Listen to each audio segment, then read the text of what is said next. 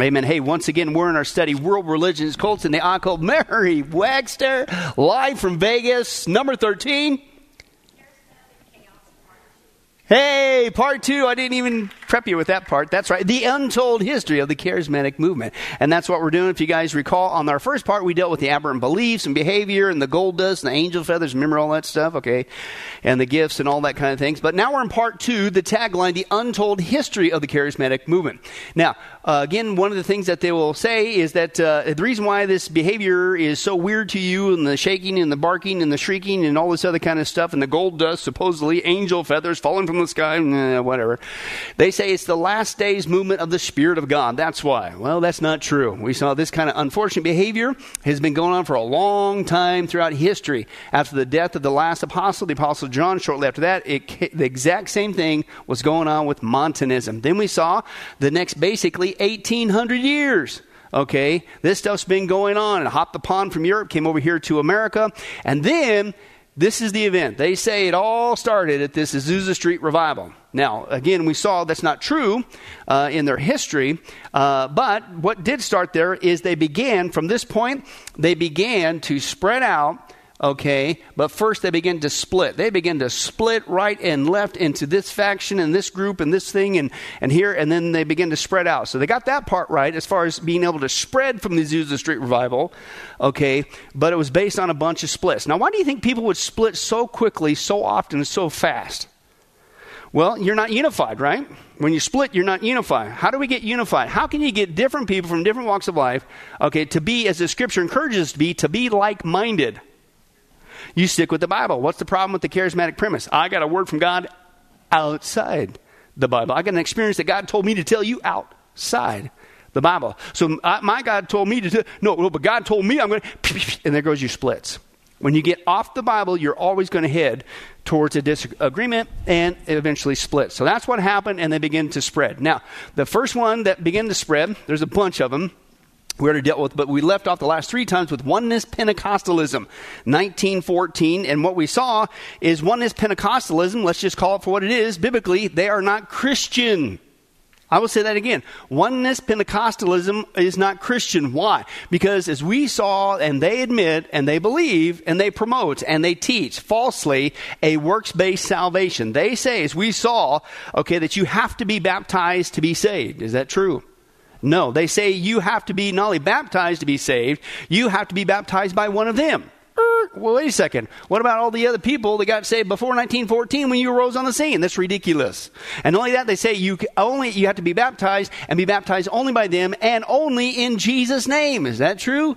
Absolutely not. Okay, then we saw they say you also have to speak in not tongues. It's not the legitimate thing they do.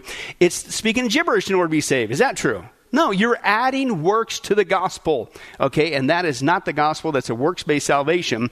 That's not Christianity, and that's not a blessing to the body of Christ. Now, from these splits from Azusa Street Revival, not only came Oneness Pentecostalism, the next one we're going to deal with is simply called the Assemblies of God. Also in 1914.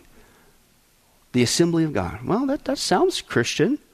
I mean, we're supposed to assemble together as Christians and and when we get saved, we become children of God. So surely this is a blessing to the body of Christ, too, this Assemblies of God thing.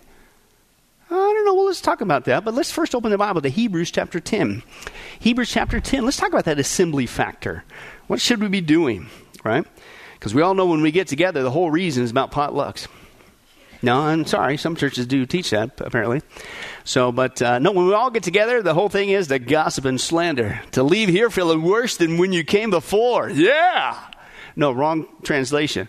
Right? It's to edify, it's to build each other up. Uh, certainly in these last days, and that's what we're going to see. Why do we assemble together uh, as Christians? Okay, but um, let's take a look there, and uh, let's start with verse 19, Hebrews chapter 10 verse 19. It says this Therefore, brothers, since we have confidence to enter the most holy place by the blood of Jesus, by a new and living way opened for us through the curtain that is his body, and since we have a great uh, uh, priest over the house of God, let us what?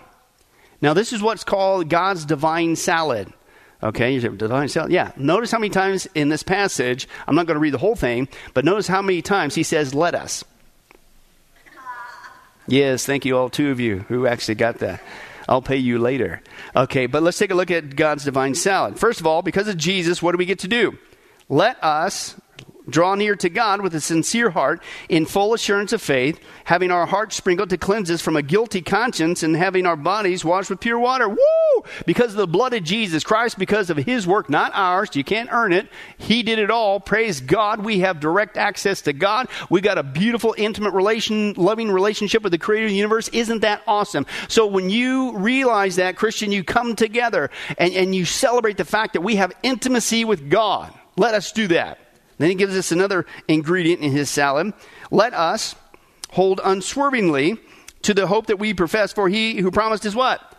Faithful. What's the hope? The hope that we're getting to heaven. Why? Because it's not based on our works. He's our high priest forever. Hebrews goes on to say, He forever intercedes for us. What sin is there that Jesus didn't forgive or can't forgive? It's done, it's complete. You're going to get there. He is faithful. So let's celebrate that when we get together. We have intimacy with God, we got security, we're going to get to heaven. It's based on Christ. And here's another piece of salad.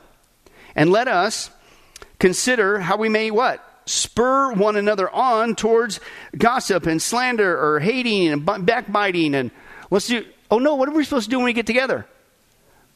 Love and good deeds. Well why do we do that that's what Christians do. I mean, if you if you really your motive is about I'm here to celebrate what Jesus has done for me. He's forgiven me and I got a beautiful, loving, intimate relationship with him and, and it's guaranteed through the blood of Jesus Christ. I'm getting to heaven. Woo-hoo! You're kind of excited. You want to share that with people around you and certainly your brothers and sisters in Christ. And so, what do you do? You all celebrate that when you get together. This is a blessing. Guys, this is great. Let's keep this up. Let's work together. Let's get this wonderful good news out to the world. And get, whoa. But he gets another piece of salad. And then he says, Let us what? Not give up meeting together. What do you mean to tell? I worship God and nature. I don't need to go to church services. That's right. I'm out there witnessing to the squirrels. Excuse me? That's what some people say. But really, that's an excuse to go to uh, you know, listen to Pastor I.B. Snoozen from the Bedside Sheets Assembly in the Church of St. Mattress. Yeah, that's really what's going on. All right. But here, let's go on. He says, What? Let us not give up meeting together as what? Even back then, listen, after all Jesus has done, I ain't got time. I'm going to, I don't need to go to as uh, some are in the habit of doing. But here it is. Let us, again, encourage one another, and it's common sense. And all the more as you see the day approaching. Man, is the day approaching? Is it getting near? Getting closer? Is the world getting more wicked as it goes on? Then what do we need? We need each other. We need to come together. We need to be a blessing to one another. We need to come together, meet together. We need to spur each other on to love and good deeds. We need to celebrate this intimacy with God and the fact that it's guaranteed we're going to heaven. Woo! Okay? Now, that's how we're supposed to, here's my whole point bringing it up assemble. Right? We assemble. We're children of God. And so here we go.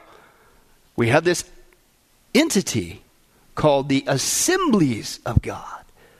So, surely, this is a major blessing to the body of Christ. Well, I don't know. Let's take a look and take a look at this group, and we're going to take a look at a little bit of their history, their beliefs, and their behavior and the people in their movement, and you tell me, unfortunately, if it's been a blessing to the body of Christ. Okay? We're going to start off with their timeline. I got this from themselves. They provide this timeline of this incredible movement called the Assemblies of God. Okay, let's take a look at a little piece right here. There are moments that last a second, and there are moments that live on forever. Today, we continue to live in a forever moment. What started as one moment around one idea to reach every person, everywhere, for Jesus, turned into a monumental movement, the Assemblies of God. These are our moments. The Azusa Street Revival, an interracial revival, was one of the focal points of the emerging Pentecostal movement. Five ministers issued a call to come to Hot Springs, Arkansas. 300 Pentecostal leaders from around the U.S. gathered there, the assemblies of God came into existence. Okay, stop right there. We can't go any further because we're dealing with the first lie. Uh, either, and there's only to me two options with this either you're being totally dishonest about your history, okay, or you don't know your history. I don't know which one which. I'll let the person, whoever made that, fill in the blank. But what they said there was a statement, if you're paying attention, it was based on, again, what was the big watershed moment for these charismatic groups? The Azusa Street Revival. They didn't just say that, they said what? What was the word there? It's an interracial revival. Everybody's happy, all one in Christ, blacks and whites, no matter what color you are. That's why this made this movement so special. Really? Now, what they didn't tell you, they did mention the, the, the calling, and, the, and 300 Pentecostal uh, leaders showed up. As we'll get to in a second, uh, those leaders were all white leaders. And they deliberately left behind other races. Oops. That doesn't sound interracial to me. Now, let's go back and remind ourselves a little bit what went on with Azusa Street. And that was not an interracial movement. This is being dishonest. Either dishonest or you're ignorant of your own history. I don't know which. But let's remind ourselves of what went on in this moment, again, which again is celebrated. This is what, if only this event could happen again in our lifetime and bring such a great revival. Mm, you don't want to be a part of this. Let me give you some more uh, information. Uh, the Azusa Street Revival held meetings three times a day, seven days a week, sometimes uh, at night for about three years. Well, it must have been incredible. Well, it was incredible entertainment but I don't think it was from God at all. Watch this. We've seen some of this before. Uh, this is actual accounts of people who were there and witnessed the behavior that went on. Quote, a woman stood shaking from head to foot. A man in front of her slid down out of his chair, became unconscious. He rose, staggered to them, and began to shake his hand in front of their faces and wave his arms over their heads. He began to moan. Then he put his hands on the head of women and began to shake their hair. Some of them lost control of themselves and went under a hypnotic spell. He rubbed a man's jaw until the victim tumbled over on the floor and he lay there for half an hour. A young woman doing her best to get the gibberish, their words, not mine, uh, went through all kinds of contortions to get it to work. A woman had her arms around a man's neck praying for him. A woman walked up in front and kissed a man. Folks, this was 1914, and this is supposed to be a church service. Even doing that today is not appropriate. Then it says, quote, pandemonium was loose. There was people jerking, muttering, mumbling most of the time, shrieking. Each was, quote, trying to be louder than the others. One man was waving his arms, his body was swaying. I thought he might be heard two blocks away. There was barking like dogs, hooting like owls, and the like. It also is worth noting that the Pentecostal congregations were commonly ordered out of town by the police because of the racket they made, and not just the racket because they got so loud and what is disturbing the peace, but because of the quote, general misconduct crawling on all fours, barking up a tree like a dog. Uh, one guy ran around hugging everyone he could uh, get a hold of, but he called it divine love.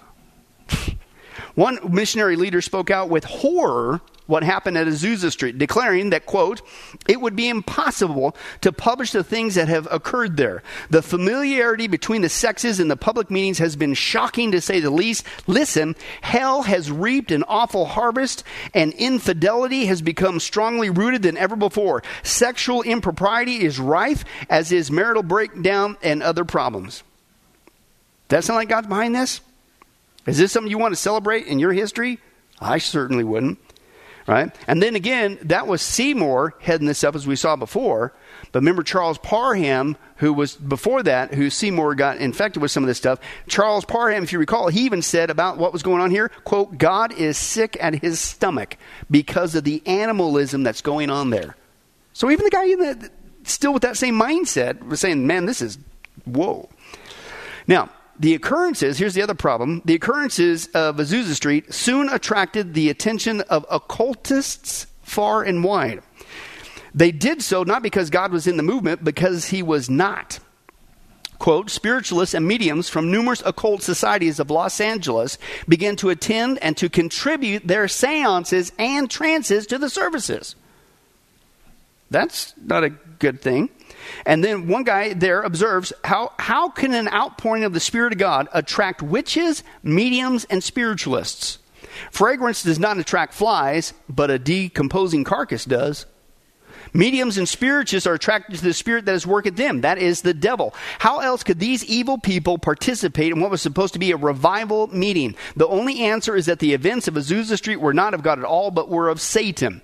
And then they give, of course, a biblical example. Did the outpouring of the Holy Spirit on the day of Pentecost, Acts chapter 2, attract mediums and spiritualists? to, to participate with the disciples? And that's exactly what they said, Pastor Tom. No, of course not. They did not. Mediums and spiritists were powerless in, and are powerless in the presence of God. The power of Satan at Azusa Street was so strong, listen, that the supernatural atmosphere of the Azusa Street was felt within several blocks. If it had been the power of God, mediums and spiritualists would not have been able to enter that hallowed area. Instead, they flocked there to join in the revelry because they recognized that the same spirit as they had was present at Azusa Street. Do you want to really celebrate that? Now, and again, that's just a background. We already kind of dealt with that, but I want to kind of get us, okay. And you're going to celebrate that event, but then you're not only going to celebrate that event, whoa, you're going to say it was interracial, it was incredible. No, it's not. That's not true. So again, you're either being dishonest, okay, or you're ignorant of your own history. And I quote Early racial uh, claims of racial tolerance are false. There were disruptions between whites and blacks. Seymour even made the Hispanics leave, and he denied leadership to white people. How's that interracial? Okay? Seymour's two female aides left and took his mailing list to start another work in Portland, while another, and this they're splitting, going crazy all over the place, while another leader started, guess what? The Assemblies of God being expelled uh, after he got expelled. And then, of course, he starts the Assembly of God movement. They have the call, and here comes 300 white guys. Now, let me, let me go on that a little bit more. Uh, in April 1914, after splitting, listen, Here's how it all kind of went down. Okay? They were basically, after this Azusa Street, man, there's groups splitting here. Then this group splitting here. And then this group is splitting here. And this group is splitting here. Well, traditional, if you want to use that word, or, or, fundamental, just evangelical Christian churches that weren't into this, obviously, because it's not biblical, as we've been seeing, they were rejecting these people. So, you know, they're trying to go somewhere. So that's why they basically went in their own group, right, and began to form all these different denominations. Assemblies of God, again, was one of them. So was Oneness Pentecostalism, Foursquare, and some other ones we'll get into. But in April 1914, listen, after splitting from the African American dominated Church of God in Christ, that's where these 300 white preachers, quote, and laymen from 20 states showed up at Hot Springs, Arkansas. Right? So, what did they deliberately split themselves from? From the African American group. So this whole thing is it's again you're either being dishonest or you don't even know your own history. You're trying to paint this as some great incredible revival. No, it wasn't, as we saw with the behavior. But then you're trying to say it was just this movement of unity, and we, we've all got to engage in this behavior and be like them because it produces unity wherever it breaks out. No, it doesn't. That's not true. Okay? If it's so interracial, why did 300 white preachers leave the African American churches behind? Specifically based on that right? But let's continue on.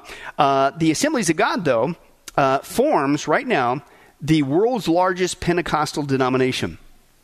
Okay? Uh, today, the fourth largest international Christian group of denominations. Okay? So let's get down to that's kind of a little bit of their history. Okay, let's get into some of their beliefs.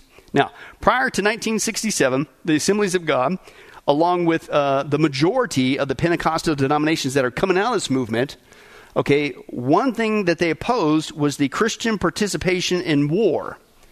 Okay, basically it's that idea of pacifists. And quote, the U.S. Assemblies of God continues to give full doctrinal support to members who are led by religious conscience uh, of pacifism. Okay, we also saw, guess who is big on that? Jehovah's Witness. That's right, Jehovah's Witness. You got the right answer. And is that somebody you want to follow? I don't know, but so so so they're kind of big on that. You know, it's it's, it's this unity. It produced this incredible unity. That's a lie. And then we're not even supposed to do anything. We just roll over and let people beat us up, and that's what God taught. No, let's take a look at that issue. Uh, pacifism obviously is the idea that we should be opposed to all war as a means to settling disputes. Pacifists refuse, on moral or religious grounds, to bear arms or engage in any type of physical resistance. And they believe that all disputes can and should be settled in peaceful, nonviolent ways. And pacifists are usually uh, conscious objectors in time of war, such as the Quakers, the Mennonites, the Amish, we saw the Jehovah's Witnesses, and apparently the Assemblies of God. And as they said, quote, much of the Pentecostal denominations, even still today. Now, uh, they would actually say the reason why is because that's what the Bible commands. The Bible commands we should never get involved in any war, i.e., to be a total pacifist. Is that true? Not even close.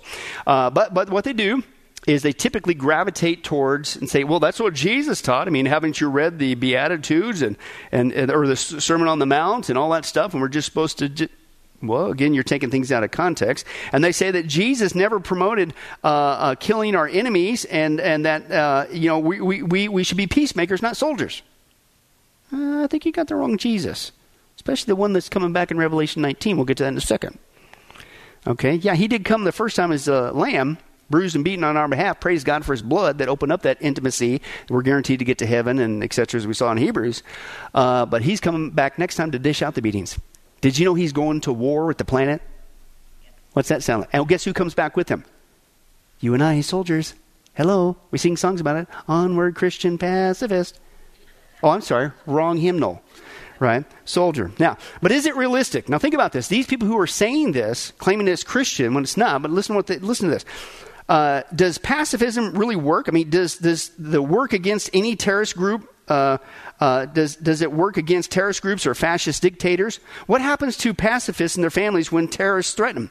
The no war crowd seems to forget that their freedom and ex- uh, to exercise pacifism was bought with the blood of non pacifists.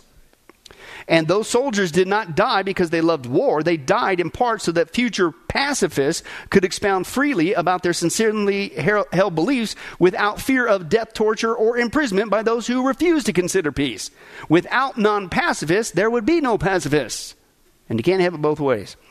Now, despite what they would have to believe, it's not true. By the way, did you know that God is not a pacifist? Think about this. The Bible is replete with God uh, taking vengeance on his enemies, especially in the Old Testament. But see, that's just it. It's just the Old Testament. Now we're under grace, and it's a whole new way of living. Well, you might want to keep reading the New Testament as well, right? It's impossible to read Revelation without seeing that God is coming back, specifically Jesus, and he is going to war with this planet, and you ain't going to win. And it's a bloody scene. Revelation 19, open your Bibles. Let's see that. How pacifist is Jesus when he comes back? And, oh, by the way, and we with him. Okay, this is at the end of the seven year tribulation, dealing with the battle of Armageddon.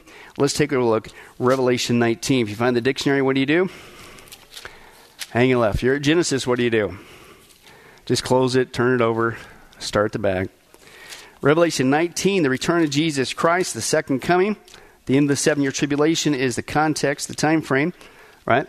But let's take a look. Verse 11 Verse 11, and I saw heaven standing open, and there before me was a white horse whose rider is called Faithful and True. Obviously, we're talking about Jesus.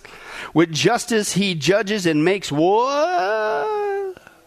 Oh, I'm just quoting Bible, folks. He makes war. In fact, his eyes are like a blazing fire, and on his head are many crowns. His, his name is written on him that no one knows but himself. He is dressed, and his robe is dipped in, whoa, that's pretty graphic, blood.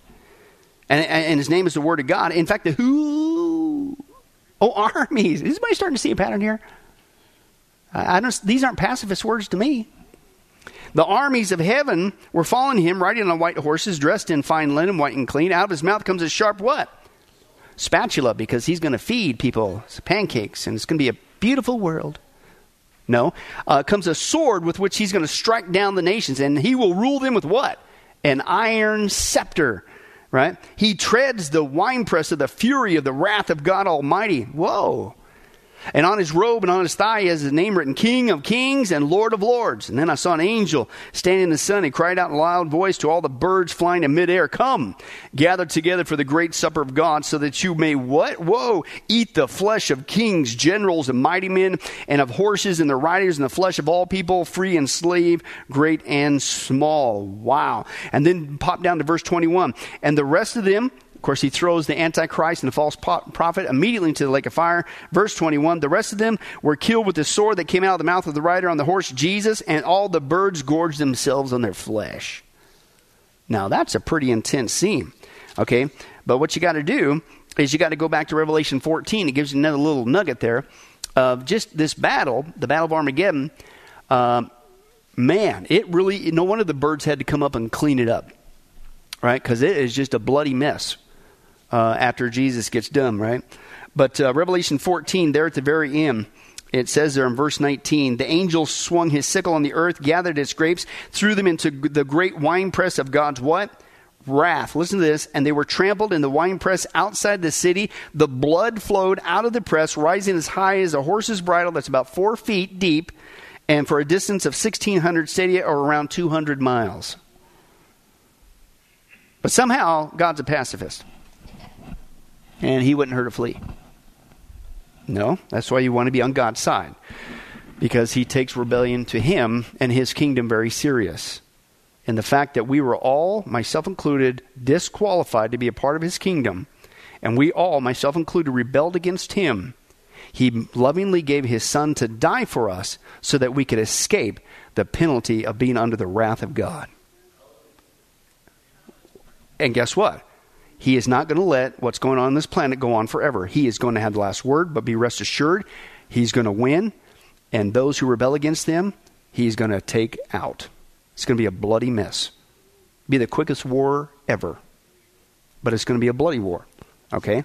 So again, that doesn't seem to fit their narrative that uh, somehow you can. Now, with uh, let me balance it out.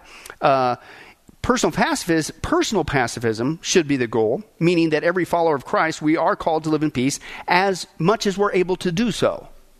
I'm not saying we've got to go out there and beat everybody up. Right? Of course not.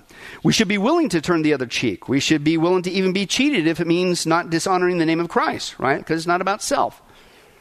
When peace is an option, we should pursue it as far as it will go. But when the lives and liberties of others are threatened, a higher law draws us to their defense. When a nation needs to defend itself from those who would destroy its peace, the true peacemakers join forces to protect it. So I bring that up because that's just one of their belief aspects uh, that they say that you know we pass. That's not what the Bible. Another belief that's coming out of this group, and again, not just them. A lot of the Pentecostals that came out of this movement Azusa Street, uh, as we see, the common thread is they teach falsely, and I'm not going to go into this deep because we've dealt with it so many different times before. The so called uh, second blessing, that you need the quote, baptism of the Holy Spirit. And what they mean by that is not the one that you got, which is the only one you get, and that's at salvation, they say it's a second dose of the Holy Spirit because you're a little bit low in the tank, and, and they say the evidence of you getting that experience is speaking in that gibberish. So again, that's what they believe. That's a big thing they teach, and we saw that's not true. Okay, of course, they're big proponents in divine healing, and we've already went into that. Does God heal? Of course he heals. But that's not what they're talking about. If you use this technique or you sow seed to my so called ministry, uh, God's going to bless you. He's going to heal you. You're going to have perfect wealth and perfect health. That's not scriptural. So a lot of that also comes out of this movement as well. And typically, the Assemblies of God, most of the Pentecostal movements uh, believe that you can lose your salvation. Man, we just looked at one verse tonight, Hebrews chapter 10. It's impossible. He who's done this is what? Faithful. he just guarantees he's going to get there. His blood cleanses. That's why we're so excited. That's why when we do assemble as the children of God, we're so excited. We encourage one another. Woo! Nobody's got a brighter future than Christians, right? And uh, but no, they said no, no, no, no, no. You can lose it.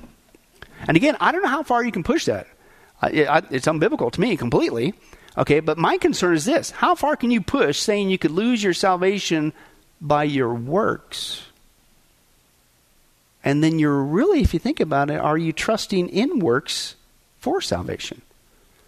Because you're saying, on the one hand, I don't work for it, but I could work myself out of it. Isn't that still works? A little concerning, which means, like oneness Pentecostalism, they add you got to be baptized in Jesus' name only, and only their guys, and speaking gibberish.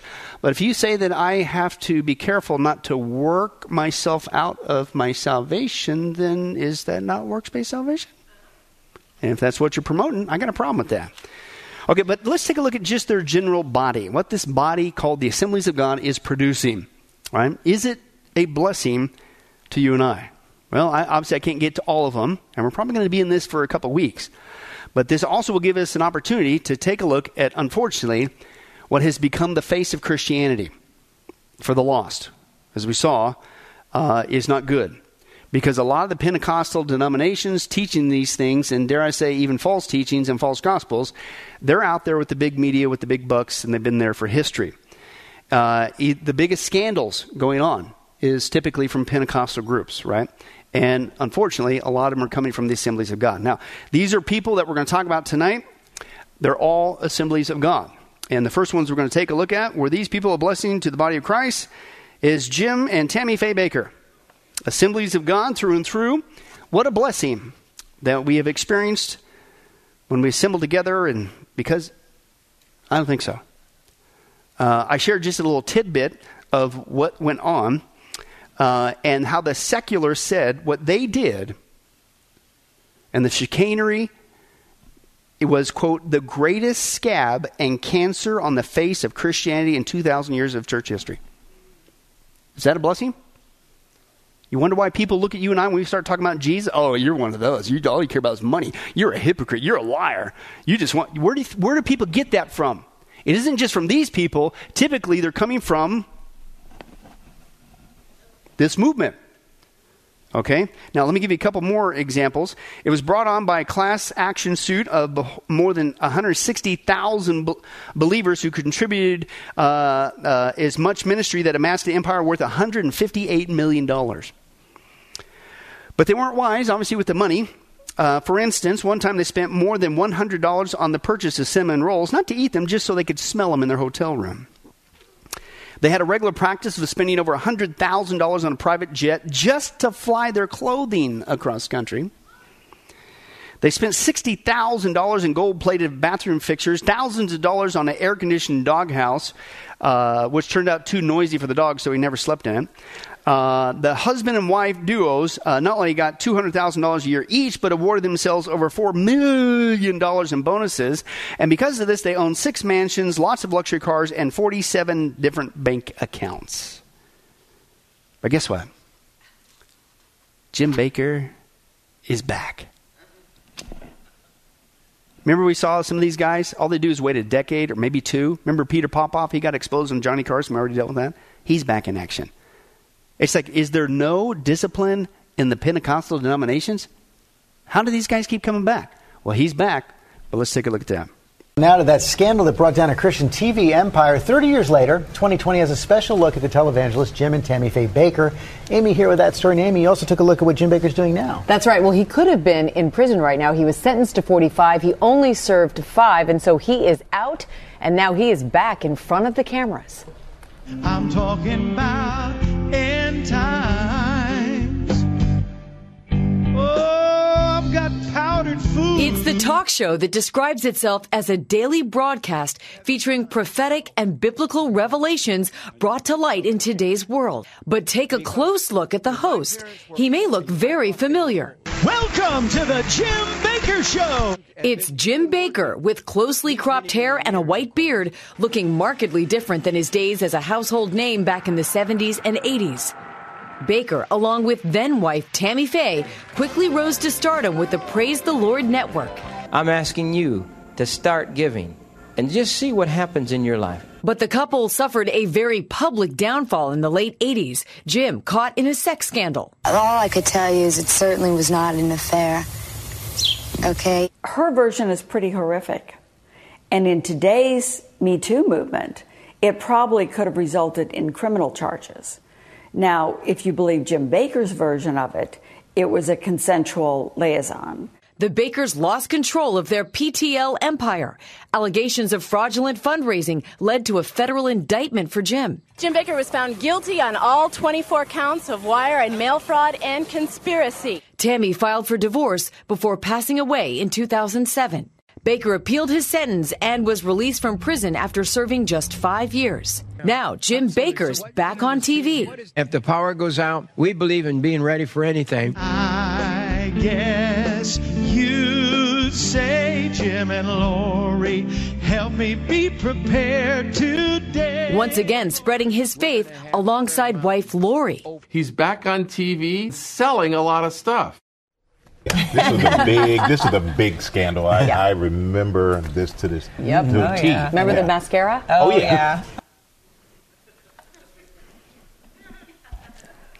Wow. Back in action. Now, did you notice what he was doing? He was selling stuff. What's he selling? He's selling prepping gear. Now, am I against if you want to prep? Eh, if you want to prep, there's an earthquake. He just got done preaching It was a rough gig in Hawaii, but you know, you got you got to, you know, in case a hurricane hits or something like that, or if you know lights go out, emergency, tornado, you know, things. I'm not against that, but that's not the premise. The premise is he believes the church is going to be in the seven year tribulation, and you got to become the ultimate survivor, and which I believe is completely unbiblical. And so, you know what the antidote is?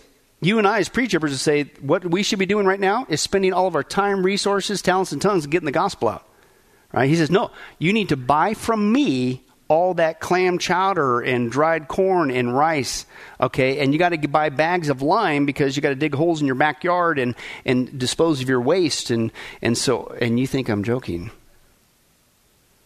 I forget which conference it was this year, but I was at, and one of the speakers there uh, had told me, I don't know if it was Bakker's ministry, uh, but they had shared that one ministry that sells this uh, message of fear – because if you're in the seven year tribulation, you got to somehow survive. Uh, and we just happen to have the antidote. That's right. Buy these packages of corn. Uh, they make millions.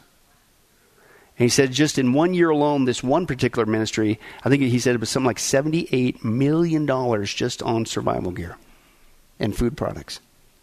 Somebody's doing it again. Now, is that a blessing to the body of Christ with all due respect? I don't think so. Man, you think after getting spanked, you come back and, man, I'm not doing that again. I want to get right with the Lord, and that's not good. Um, oh, but not only that, also Assembly of God. Let's deal with another candidate. It's these folks here. Oh boy, what is it with the eyes thing? Okay, uh, there's a pattern here. Uh, with all due respect, that this is Paul and Jan Crouch. Now, both of them have uh, somewhat recently passed away, but let's deal with that. And of course, what they're basically known for is frankly one of the biggest sewer pipes of false teaching that is still being aired across the world today called TBN. Right? Uh, I like to explain that acronym, TBN as the Total Blasphemy Network. And I'll just say what it is, because the bulk of it, folks, is just a bunch of junk that you don't want to be a part of. And not only that, they use that platform just like the Bakkers and it's again ripping people off. The common thread you're going to see with a lot of these charismatic people, especially the ones that are out there in the media, is what? The name it and claim it, the blab it and grab it, the word faith, get rich, give me money, God will bless you if you give me money, money, money, money, and these people are ripping people off. And Paul and Jan Crouch were also one of the biggest people to do that. In fact, uh, Paul Crouch again recently passed away. This person put together what was called an honest eulogy of Paul Crouch. Let's take a look at that. On November 30th, 2013, Paul Crouch, co-founder of the Trinity Broadcasting Network, passed away. If we were to write an honest eulogy for this man, perhaps this is what it would say. He was a man who prospered. In fact, he personified the prosperity doctrine, building a life of luxury on the wallets, purses, and personal donations of the indoctrinated, the brainwashed, the gullible, the vulnerable, and the weak. He offered prayers and promises to the oppressed and downtrodden from his opulent television studio. And most certainly during the limousine rides to one of his many mansions. And as he cruised the skies on his $50 million private jet. He gave to the needy, as when his wife Jan needed her own private mansion next to his. And she also needed a $100,000 mobile home specifically for the family dogs. Paul Crouch was the king of bling, and his expensive toys, if exchanged for cash, would have undoubtedly fed the mouths and housed the families of thousands upon thousands of impoverished and afflicted souls across the planet. His life was marked by big money, big hair, and promises of big blessings in exchange for big donations. And of course, the faithful did give cash, checks, and credit card numbers. The viewing audience said, Please take our money. And Paul Crouch Sr. said, Thanks a million.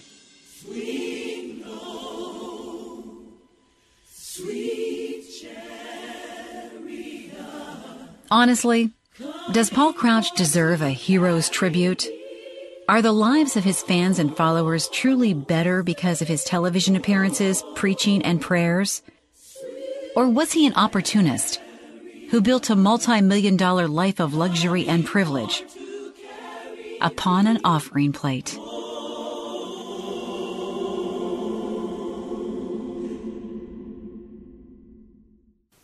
Well, what a blessing.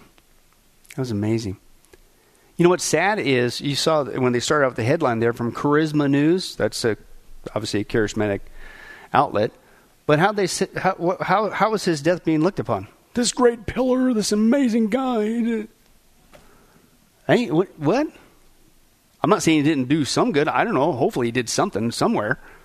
But by and large, was is that a blessing to the body? And and, and having that those people do what they do and the false teaching and ripping people off their cash and and even the lost watch that as they're flipping through the channels. Do you think that's a great witness for the rest of us? Who the lost doesn't know the difference, so they say, "Well, you must be like one of them," and you wonder why we get the cold shoulder, and then we look at it like we're weird. And we're sitting there like, but we don't teach that. That's not what the Bible. But the lost don't know, so we get lumped into it. That's not a blessing. Paul Crouch, uh, they founded, of course, the TBN in 1973. In 1973, he was born in St. Joseph, uh, Missouri. He was the third son of an Assemblies of God missionary. Uh, he became interested early on in amateur radio, and he said he was, quote, going to use the technology to send the gospel around the world. Now, man, if you only would have stuck with that. Because you had a huge platform, and they still have a huge platform. The son has now taken over uh, the ministry, as far as I understand. He graduated from Central Bible College, which is an Assembly of God Bible College in Springfield, Missouri. Uh, he met Janice Bethany, Jan, that became his wife, in 1957 in Missouri. Got two sons, Paul Crouch Jr. and Matthew Crouch. 1961, he was appointed uh, by the General Council of Assemblies of God to organize and operate their newly formed Department of Television and Film Production in Burbank, California. He did that for four years. Then in 1973, him and his wife Jan founded TBN, along with, guess who? Jim and Tammy Faye Bakker. Now, the Bakkers eventually left a couple years later, but eventually that was a cooperative thing. Apparently, uh, they left in 1975. But TBN, even to this day, listen to this spewing forth this false teaching, all this baloney, is viewed globally on 70 satellites, over 18,000 TV and cable affiliates. It's seen on the web globally. It's carried on over 287 television stations just in the United States alone, and also around the world in 75 countries, and their programming is translated into 11 languages, and it's a rotten witness for Christ. And I've said this before, I can't prove it, but it's a crone theory. A lot of people say, well, they must have the blessings of God. Look at all the finances they got. Look at all the, they got, they're, they're able to reach so many. Really? If I was Satan and I wanted to spread false teachings and a rotten witness around the world, who would I make sure they had lots of funding? So is it really from God? Or is it another source? I don't see God pr- wanting to promote that. Okay? In 2000, Crouch was sued for $40 million because he was accused of stealing another author, uh, plagiarism, uh, who wrote the Omega Code that he turned into a movie. They said it was his, but it wasn't. That was settled uh, out of court with an undisclosed sum. Uh, 2004, it was reported that uh, in 1998, Crouch, Paul Crouch, paid Enoch Lonnie Ford, a former employee, $425,000 settlement uh, and it was re- for a wrongful termination suit. But the paper also reported that Ford had alleged a sexual relationship between the two men. And then he died. Jan, her background basically, she was the daughter of an Assembly of God pastor. And uh, again, 1973, after she got married with her husband, stuff they formed TBN. Uh, and listen to this TBN is currently the third largest over the air station group in the United States measured by the percentage of homes that you know are reached, with CBS, Fox, and NBC holding the fourth, fifth, and sixth place. They're ahead of those guys. And you wonder why, when we try to witness to people, they look at us and go, because this has become the face of Christianity, and it's not Christianity. It's crazy. It's unfortunate. Now, Jan Crouch obviously had her own problems. In tw- uh, 2012, she was accused by her granddaughter of obviously misappropriating funds to spend on her lavish lifestyle. The expenditures included expensive homes, private jets, massive custom wigs. Turn to somebody and say, shocker. Okay. Uh, and a $100,000 air conditioned mobile home, as you saw, solely for her dogs. They also wrote that for nearly two years, uh, she rented adjoining rooms for herself and her two dogs at a deluxe hotel while they were building the Holy Land experience in Orlando. And uh, it also accuses the suit, the allegations that Jan had an affair with a Holy Land experience employee. So she wasn't faithful either, apparently. Also in 2012, Crouch's granddaughters, Jan Crouch's granddaughters, sued TBN, alleging that she had been molested and raped by a TBN employee at the age of 13.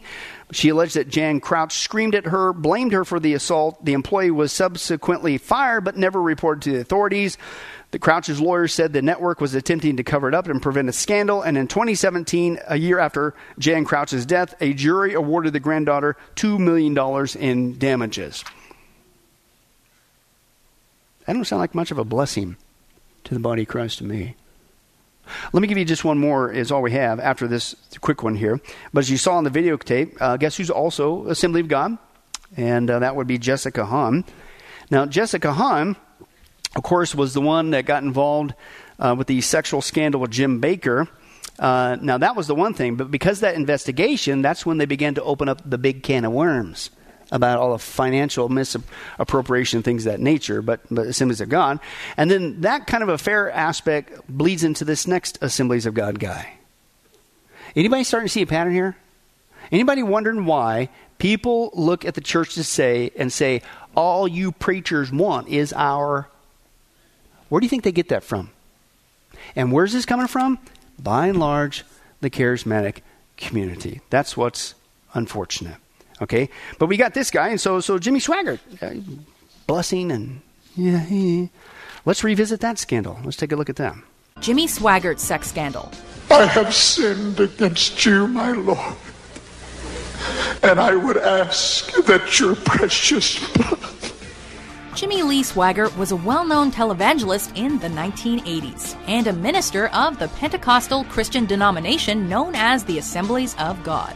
Swaggart's success and notoriety came under fire in the public eye, however, when the preacher became involved in a sex scandal with a prostitute. This ultimately led the assembly to strip him of his ability to practice religious ordinances. Swaggart's struggle during the scandal reached its peak when, in 1988, he addressed his wife and congregation in a choked up confession. It was watched on television by millions and served as one of the most memorable moments of the 80s televangelist boom.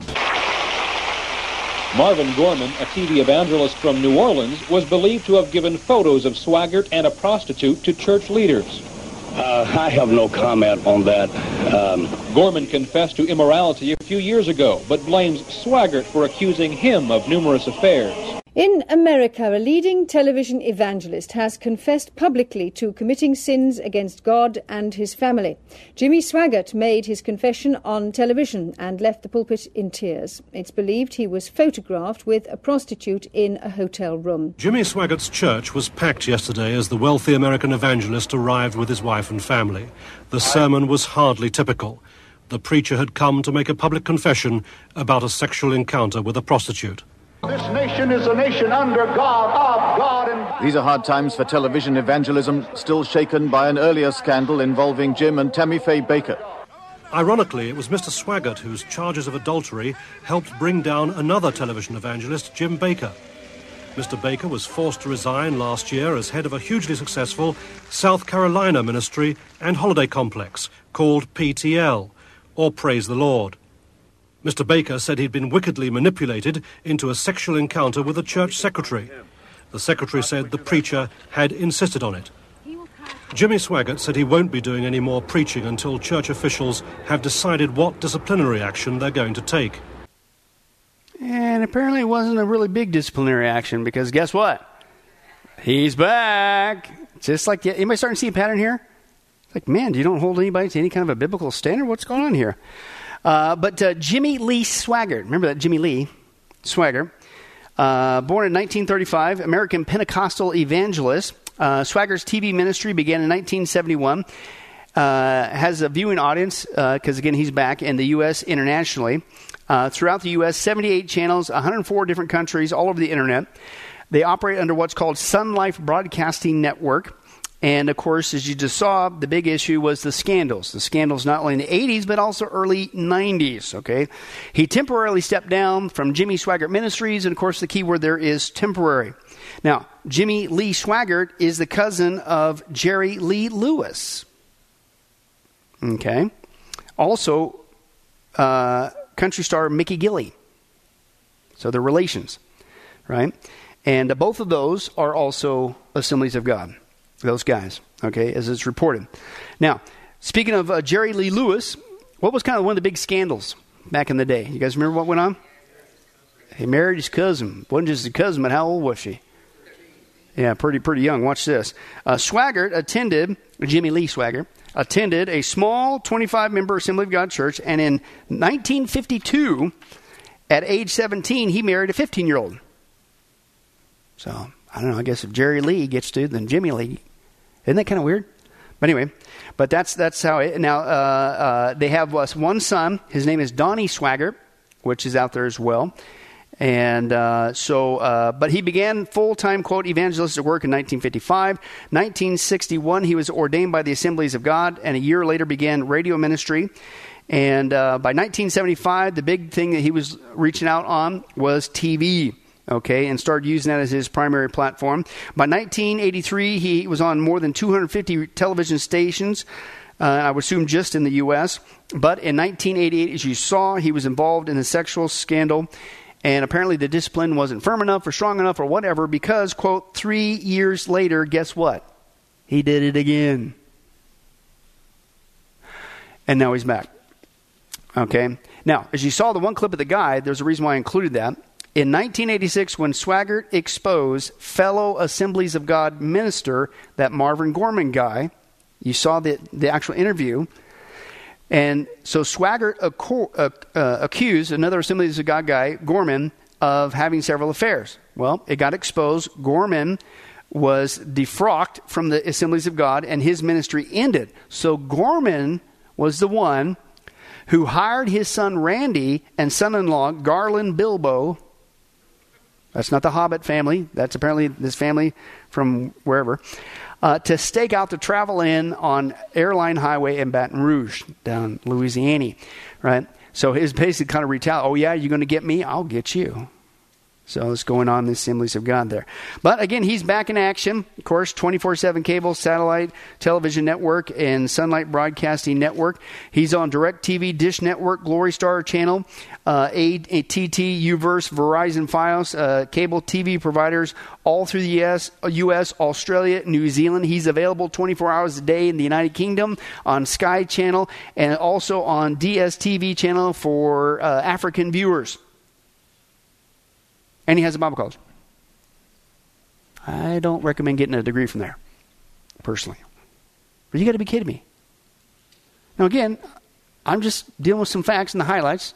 I'm not saying that there aren't scandals in, quote, Baptist denominations. Well, I'm talking to some of these biggest ones, the ones that have defamed the name of Christ and been a horrible witness for you and I that we're still dealing with to this day. Where are they coming from? From this event that is supposed to be new, and that's not true. We've seen that throughout history. But that's supposed to be this incredible movement of God, and it was not from God. That supposedly provided all this incredible unity, and it was the major source of massive splits, even in their own thinking. And now it has not produced a blessing from, for the body of Christ, let alone a witness for Christ. It's come from the same source.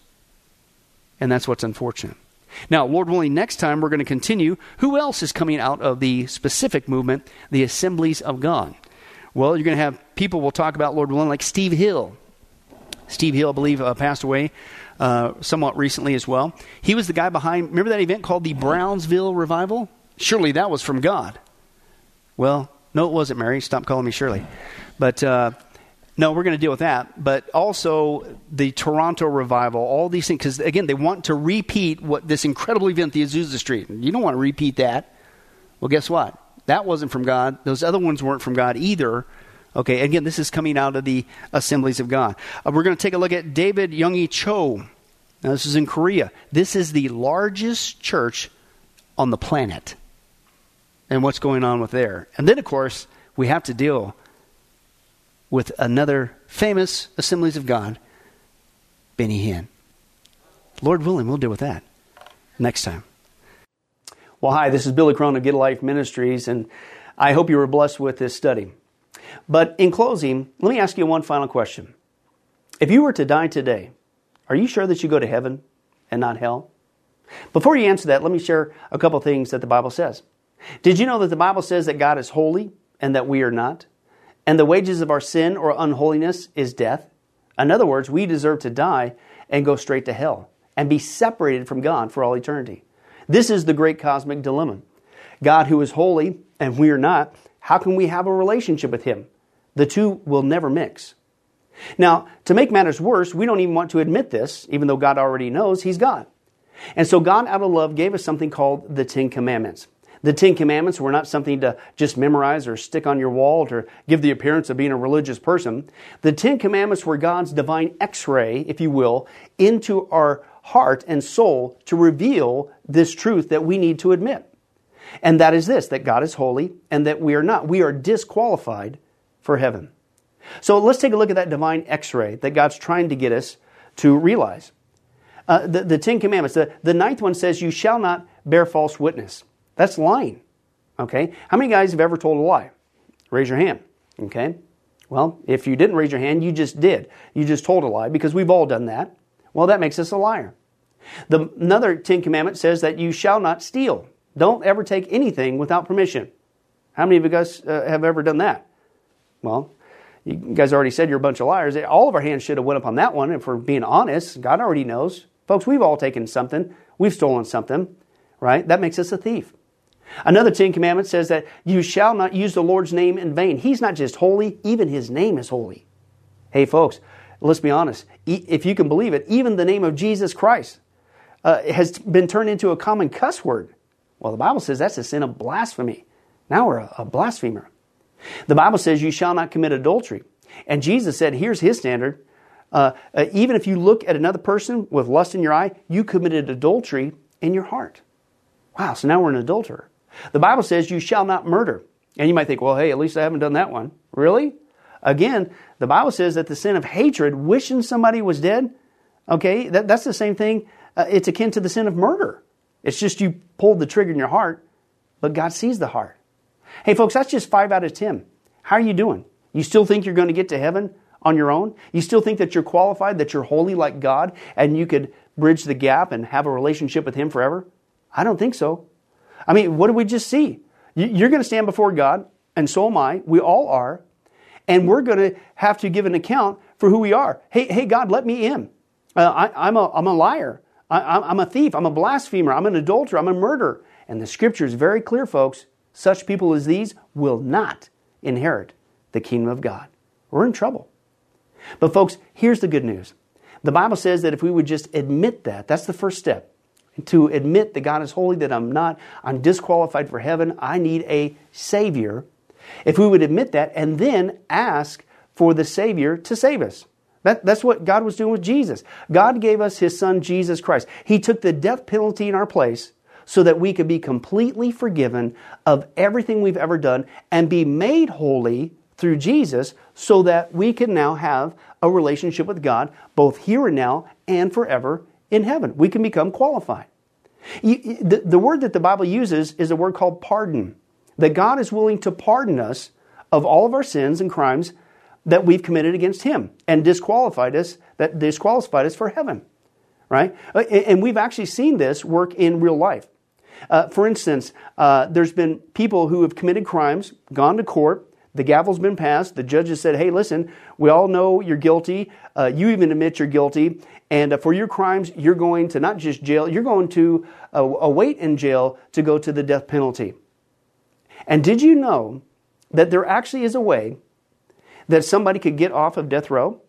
It's called a pardon. The one in the authority, the governor, can grant what's called a pardon for that person's crimes, and they literally can go free. Not because of something they did, because the deeds are already done, you can't undo it. Not because of they tried to clean up their act while they were stuck in the jail cell, because that doesn't change anything. But simply out of mercy, the person who has the authority can give them a pardon and they can go free. And did you know it's actually on historical record that there have been people who have been granted a pardon from the death penalty and they've refused to take it. And so, even though the offer was there to be set free, they themselves still had to go to the death penalty. Folks, in a nutshell, that's what God's doing every single day with all of us this side of heaven. While you still have breath, you still have an opportunity to receive God's pardon. He's willing to forgive you of all your sins if you would just receive His pardon through Jesus Christ. Again, that's what He was doing on the cross. The cross was the death penalty of the day. But since we weren't there, and since we can't earn it, it's a gift from God, you have to receive that by faith. Reach out even today from your own spiritual jail cell, if you will, and say yes to Jesus and God's pardon so that you can be set free and go to heaven. The Bible says that if you will confess Jesus as Lord and believe in your heart that God raised him from the grave, you will be saved. Hey, folks, if that's you, don't delay. You may not even have tomorrow. Today could be your last day. Please accept Jesus Christ as your Lord and Savior. Confess with your mouth He is Lord. Believe in your heart that God has raised Him from the grave, and the Bible says you will be saved. Well, this has been Billy Crone of a Life Ministries. If there's anything that we could do for you, our information and, and number will come up here shortly, and please don't hesitate to contact us. But remember, I hope to see you in heaven. God bless.